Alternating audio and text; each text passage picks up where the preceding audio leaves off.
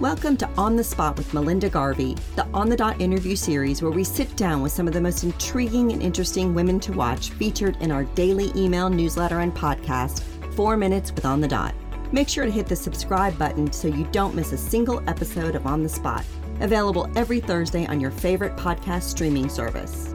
Today, I'm sitting down with Andrea Dinnick, the founder and CEO of Desavery, a wellness brand of serums specially formulated with botanical ingredients to enhance the body's inherent biochemistry. Without further ado, let's start the show.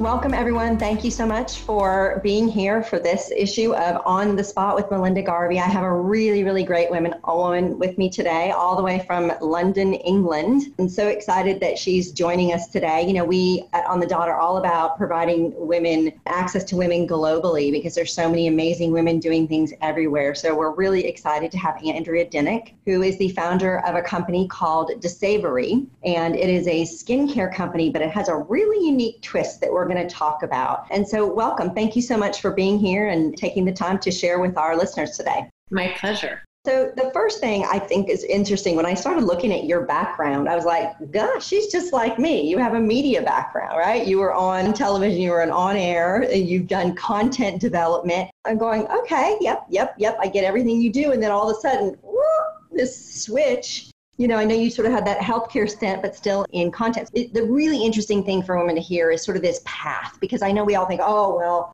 I got to stay on this certain path or do this. But I would love just to hear a little bit about your journey and how you got to where you are today. Well, it's an interesting question, and it's something I've been thinking about because there's sort of a path that you follow, but oftentimes I think for women, it's really easy to look back and say, here's the path, and it's a lot harder to live in it and move in the ways that you feel is the right thing for you to do or in fact to take chances where you don't know where something's going. So i think a path is a great it's a great image but it's always when you're looking back on it when you're in the middle of it it's really hard to see where you're going. And i would say for me that was definitely the case because I did have a fairly established media career, but even in that media career, you're right. I was on air, and then I worked for um, Walt Disney for for several years, and I was more behind the scenes on the executive producer side and TV channel side. And then I ended up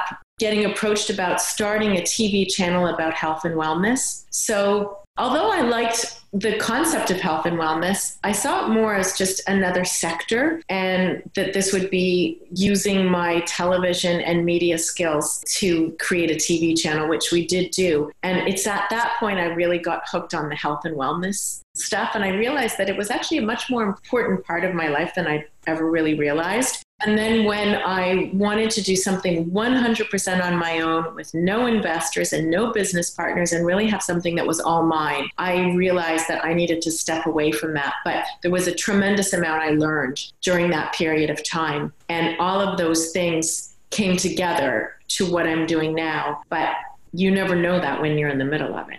Well, and I think that, that some of the things I always marvel because I've heard so many incredible stories of women who again, we're in one sort of you know sector, if you will, uh, and I think to myself, how in the heck does she figure out how to source you know these oils and these special things that you? I mean, I think that that the most important thing to impart, especially to a lot of our young listeners, we have a lot of millennial women, you know, who who are struggling and thinking, what path I have to be on a path. You know, it's a stressful thing, but really those learnings come from every single one of those things. And I think just that knowing, like I can figure it out, right?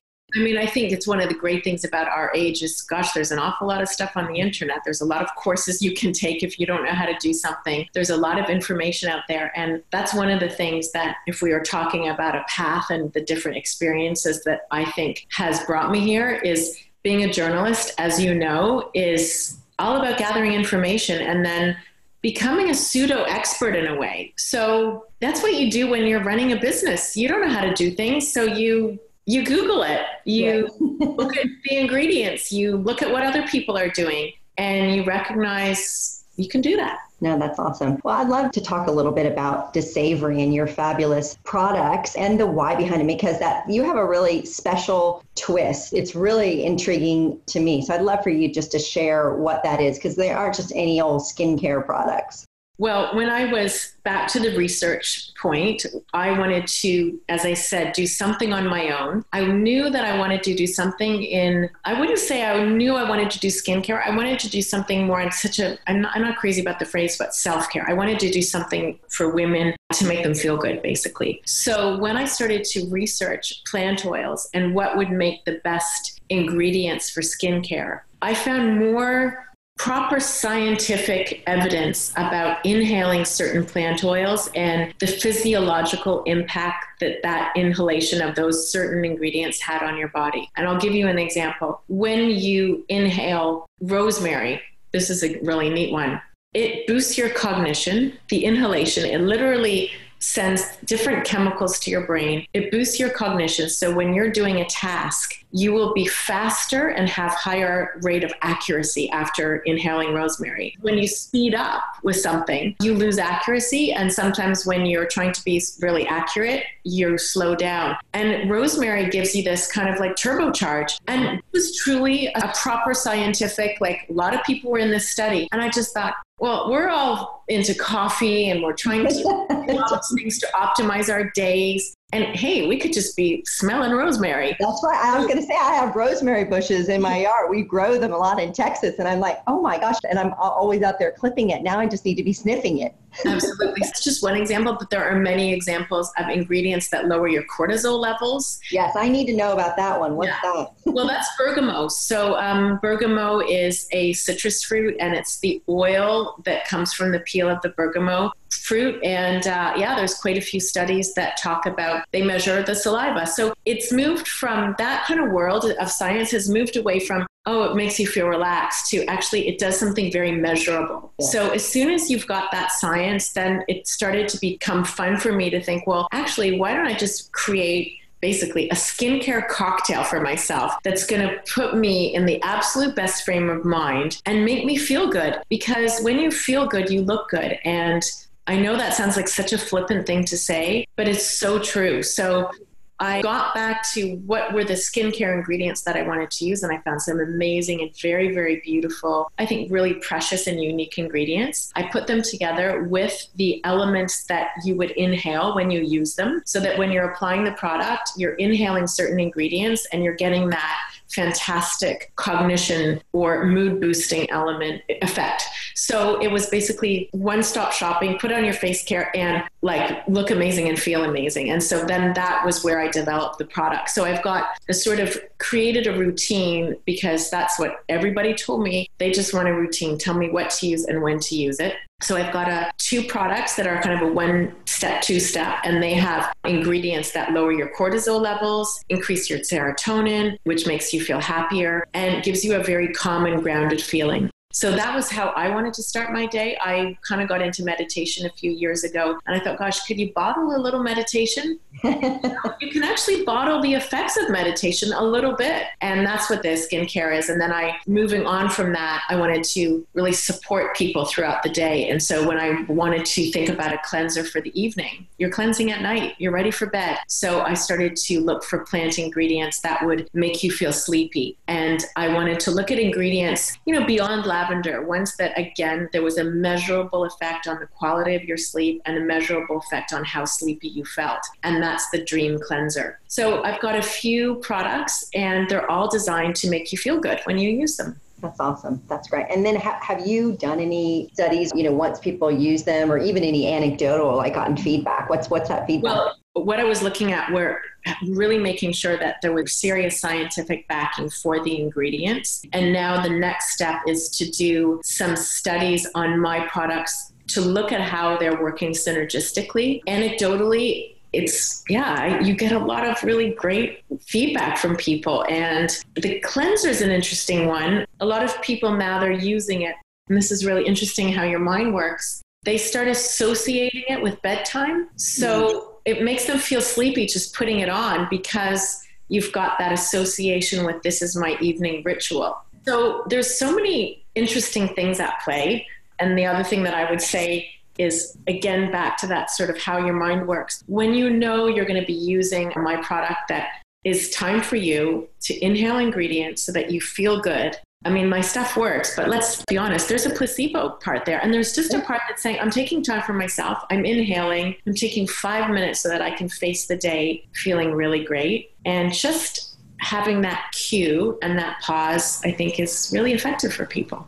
Very cool. So we often talk about, you know, especially with young women, sort of encouraging them to take the leap and to do these things. And I know that, that you started your business at, is it at 50? Is that correct? Definitely, I was over 50. Yeah, 50, just 50, 50, 51. Yeah. Which is when I launched my second business on the dot. I, you know, I was just turning 50 and I get asked about sort of this second time around as an entrepreneur. You know, this is my, my second endeavor. And I certainly had this idea like, oh, going to be so much easier the second time. You know, I didn't know what I was doing the first time. And what I found is that in so many ways, and mostly psychologically, it's actually harder. I guess because I feel like I should know more, I should be better at this, I should be making fewer mistakes, you know, all of those things. So I would just love for you to talk a little bit about your experience starting your business at 50 and sort of what you face. When you're younger, I was a very ballsy 20 something, I would say, and I had a hell of a lot of confidence. Mm-hmm. And I do think that when you have children and you're maybe not as involved in your career, it's really easy to lose that confidence. And so there was a side of me that would often look back at my 20 year old self and say, What happened? You know, what happened to that person? Where did she go? Yeah. And it has been about remembering that and bringing that back to the table. And then I would say overall, I think it's been great to be doing this at my age, to be honest with you. I actually, different from you, I actually feel I'm making fewer mistakes mostly because I'm having the confidence to listen to myself and I'm con- continually reminding myself that I'm only doing this because I actually think I know better and I do know better. So just stick with your decisions and listen to your gut instinct. So there's more confidence there. Um, you know, you're always evolving and learning. And so there's definitely some things that I have found actually really hard that I didn't think that I would find hard. And then other things that maybe one would say, like for, just as an example, I find selling and talking about my products really easy. Put me in front of a room of a thousand people, and I'm so happy to talk about it, and I feel really comfortable. Most people would have a really hard time with that, or many people would. But then there's other things that I find very, I find I'm very cautious in terms of growing the business. And you have to recognize there's always going to be things that you're uncomfortable with, and you have to recognize that and kind of cut the emotion out of it and say this isn't about feeling uncomfortable or comfortable. Like get over that. You need to do this for your business so just get out and do it. And that is something that i think does come with age that you can separate that and just kind of like give yourself a little bit of a kind of cue and say, take the emotion out of it and just do what you need to do. Yeah, and I think of it surrounding yourself with people. I think that that does, um, you know, the benefit of being older and having, you know, sort of this tribe of people and networks and connections and that kind of thing. That you have a lot of those resources built up and using those resources yeah, I mean, I have to say that's probably one of the hardest things is I've always worked with a lot of people and teams, and I find it really difficult to work on my own. Yeah, I actually want to talk about that more because I think it, it is interesting because I think you and I share this that I don't want to do this alone.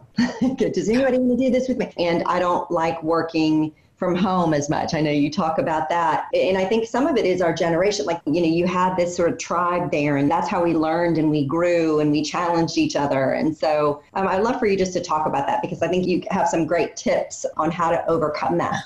I have always worked, especially in, you know, working in television or working in the media is a team effort always. And so to do this on my own, I felt that was kind of challenging for me. And I didn't particularly enjoy working by myself. I'm a person who loves to talk through ideas, and I find when I'm talking, that's when the best ideas come along. Mm-hmm. So I've tried to really do things that create some structure in my life. And also, I think the best thing is because it's me and I put a lot of pressure on myself, it was just work, work, work all the time. It is like we all know that it's the most productive way to work. So, one thing I've really done is worked at recognizing that I don't need to do things, be busy all the time. And actually, one of the joys of having that flexibility is being able to do things that, you know, in the middle of the day or do things that you couldn't do as a normal working person in a nine to five job or, you know, a nine to 6 mm-hmm. job. So it's also taking those opportunities and recognizing that, hey, you know, there's some downsides and there's some upsides. So take the upsides. Well, and I think it is interesting because, of course, there's this big culture of working from home regardless of whether or not there's an office or a team. And I've been kind of not struggling, that's really not the right word, but just grappling with with how to sort of make it feel get that same productivity, that same idea generation when people are working remotely and sort of understanding what that looks like. And I know that just figuring out those styles of work. And one of the things that, that you talked about was just figuring out what times you're most productive. Like you're a really early person and you like that. And then you, you go dark in the middle of the afternoon and then pick back up again. And I think that those are also some of the things when you're looking with remote work situations, just trying to figure that out with your employees or team members, you know, what's working what's working for everybody. And I think podcasts yeah. are fabulous. Mm-hmm. That's been inspirational for me. And I don't know, I just feel like it's company, listening to other people's experience. You're having a bad day, and then you listen to a podcast and you realize, you know, it's not perfect for everybody, and you have good days and bad days, and you just have to kind of r- ride with it. So that's been good.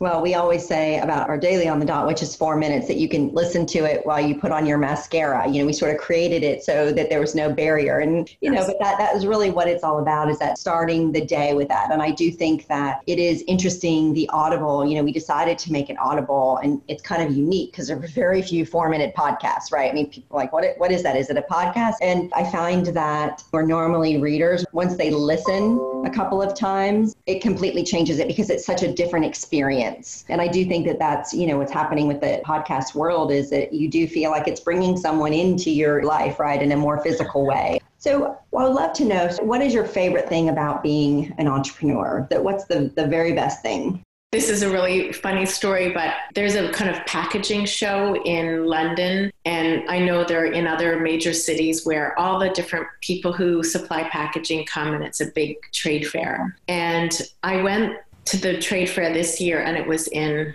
I think, November, no, like October. And I just wanted to check up on a couple of things. I've obviously got all my packaging sorted, but I thought it would be good to go there and see what's happening and, and any innovation. So I went to the packaging fair. It sounds really silly, but I was almost so emotional because I thought one year ago, I didn't even know like first of all, I knew nothing about packaging. I knew nothing about any of the lingo that people use, like MOQs, which is you know minimum order quantity. All of the lingo, all of the terms, all of the technical stuff, all of the suppliers, and I had this feeling like, oh my gosh, wow, look at me. I have a product. I've done my packaging, and yeah, I felt really you know, gosh, if a packaging fair can make you feel emotional, boy, you know, so I don't take enough time to stop and think, hey, this is like, I've done this. But when you do, it's kind of a nice feeling.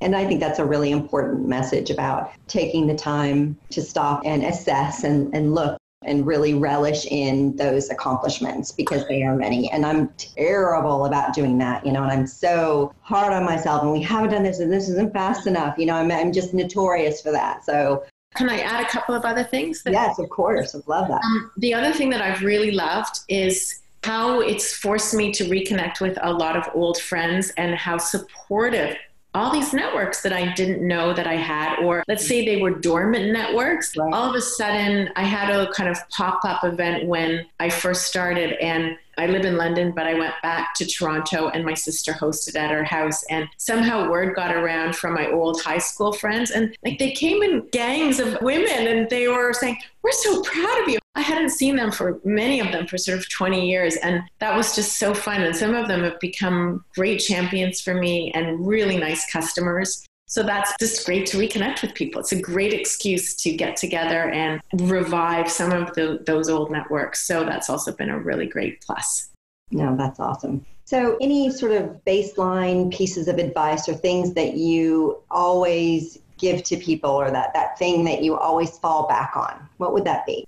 One thing that I would say, because I've done this and now I'm, it's, you know, is I love when people give me good feedback on the product and I can genuinely see they like it and they keep reordering. And that's just such a good feeling because sometimes when someone buys your product, it's, I always joke it's the pity sale, like, oh, yeah, well, I'll support her. But then when they come back three and four times and then you hear that someone else has bought it because their friends have told them. That's a great feeling. So I've established that business and I can see that it's working and I can see people are liking the product. So a lot of people come to me and share with me their kind of like inner desire to also do something. And one of the things that I find is that you just it's hard to say it to them, but just get out and do it. Talking about it and harboring some secret desire to do something or thinking that you've got half an idea, but you're really not sure. I kind of want to say to people, well, you're not going to get to the whole idea and still, until you start trying to execute half of that idea, because then the other half may come along and you don't know until you start doing it. So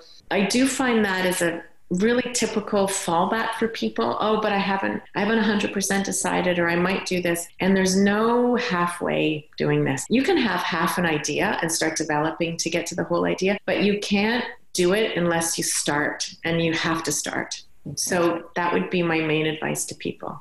That's great advice. So tell us i know you're based in the uk but where can our listeners get your products? Can you get them all over yeah, if you go onto my website, which is Desavery, and it's spelled just the way it sounds D E S A V E R Y, and you'll see there's a .co.uk, which is the UK one, and then there's a .co for the US and a .ca for Canada. And it's easy to navigate once you're on the website to find out exactly where you should be shopping. But I ship worldwide, so you can shop anywhere, and I'll still send it to you. Excellent. That, that's awesome. Well, I just want to thank you so much for being with us today and sharing your advice and your story and your journey. And, you know, like I was telling you earlier, it's so important for us to tell these stories because I feel like sometimes when you can see the stepping stones of the paths of so many women, you can find your path just by watching, okay, wait a minute, this one did that. I might try that, a little bit of that, a little bit of this. And I think that helping to find that path and being able to see the role models and to see the successes and the struggles and the failures and then the other side of that. So I really appreciate you sharing with us today. And we will of course post, you know, how we can find your products and I encourage everyone to try them. They sound fabulous and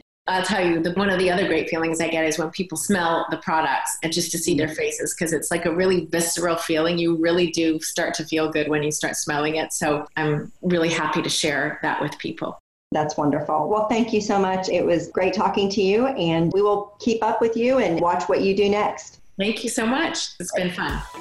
Looking for more inspiration, advice, and direction? Subscribe to our daily email newsletter and podcast, Four Minutes with On the Dot, where we provide you with the tools and motivation you need to get out there and be the badass boss you were meant to be. Share On the Dot with your tribe. Like, subscribe, and share on onthedotwoman.com, iTunes, Spotify, Google Play Music, or wherever you stream your favorite pods. In observation of the Christmas holiday, we will not be airing a new episode next Thursday, December 27th. Instead, we will be spending time with our family and loved ones. Make sure to tune in on Thursday, January 3rd for a very special mini episode where we will discuss our progress and success in 2018 and what we have in store for you in 2019. From all of us here at On the Dot, we wish you a very Merry Christmas and a very happy holiday season.